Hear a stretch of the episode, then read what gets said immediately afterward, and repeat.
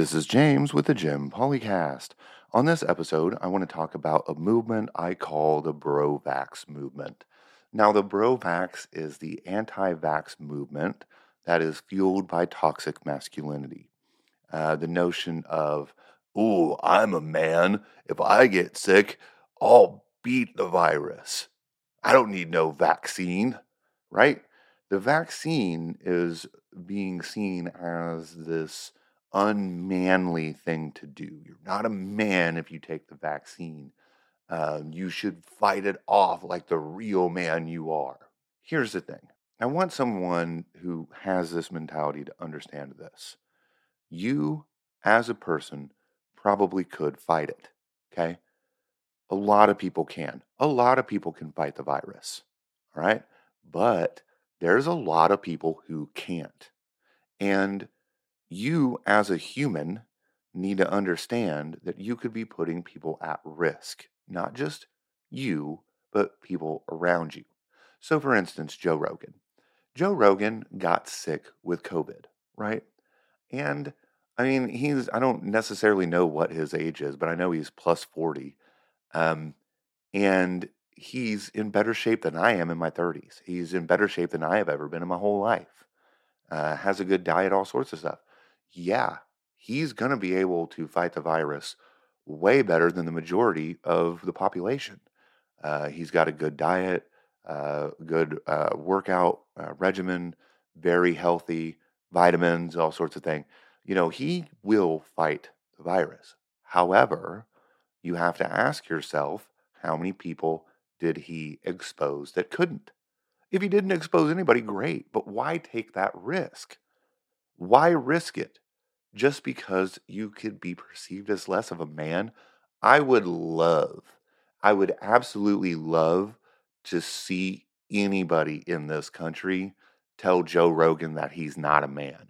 Good luck with that. Most people in this country are getting their ass beaten when they say Joe Rogan isn't a man. Okay? If he goes out and get the va- gets the vaccine, nobody is going to say, "Oh, well, you're not a man anymore because you got the vaccine." Go ahead and deduct man points. He's going to deduct points from your face. That's what's going to happen. He's going to punchicize your face as he probably should. Okay? Nobody is going to to jump on your manliness for getting the vaccine. Okay? There's nothing more quote unquote manly, right, than protecting the people around you being the pack leader, being the pack protector. And sometimes that means doing things that aren't necessarily going to be perceived as macho. You know, getting a little bee boop in the arm and wearing a piece of cloth over your face isn't exactly screaming, I'm a big man with a lot of testosterone. But what it really does is it shows people around you that you're a person who actually cares about everyone else around you. And I think that's important. I'm hoping that these these individuals see themselves as a protector later on. Like I want them to feel like they're a man for protecting the collective.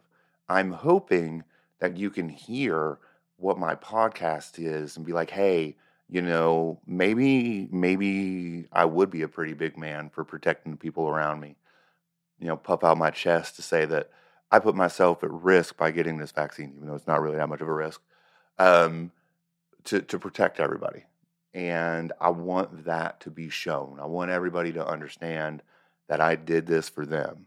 I think that helps. Being a protector, putting the collective, putting the people around you before yourself. That's manliness. That's feminism. That's patriotism. That's whatever it needs to be for you. Okay? Doing that will empower you as an individual in ways that I don't think uh, closing up and putting everybody at risk does. Okay, I don't think you get all of that that protectiveness from putting people at risk. That's all I have for this episode. Thank you for listening to the Jim Policast. Be sure to like the Facebook page, Instagram, Twitter. Jim Policast is on all of that. Have a good night.